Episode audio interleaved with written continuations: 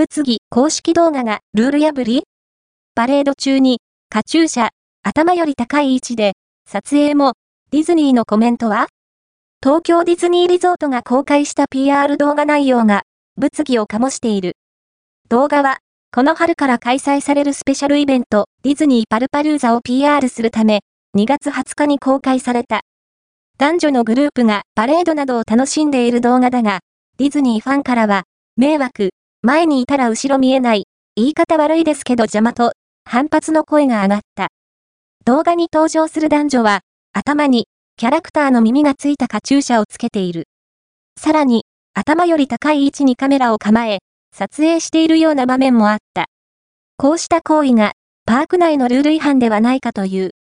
ディズニーファン、パレードでは、カチューシャは外しますね。後ろの人が見えなくなっちゃうので、公式はカチューシャを外してほしい。東京ディズニーリゾートの公式ウェブサイトでは、パレードなどを見るにあたってのお願いとして、撮影する際は、カメラが頭の高さを超えないようにご配慮ください。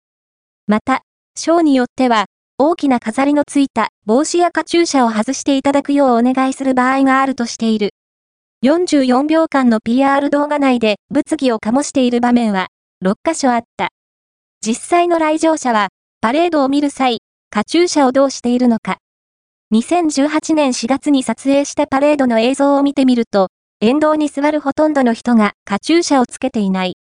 2023年4月に撮影したパレードでも、つけていない。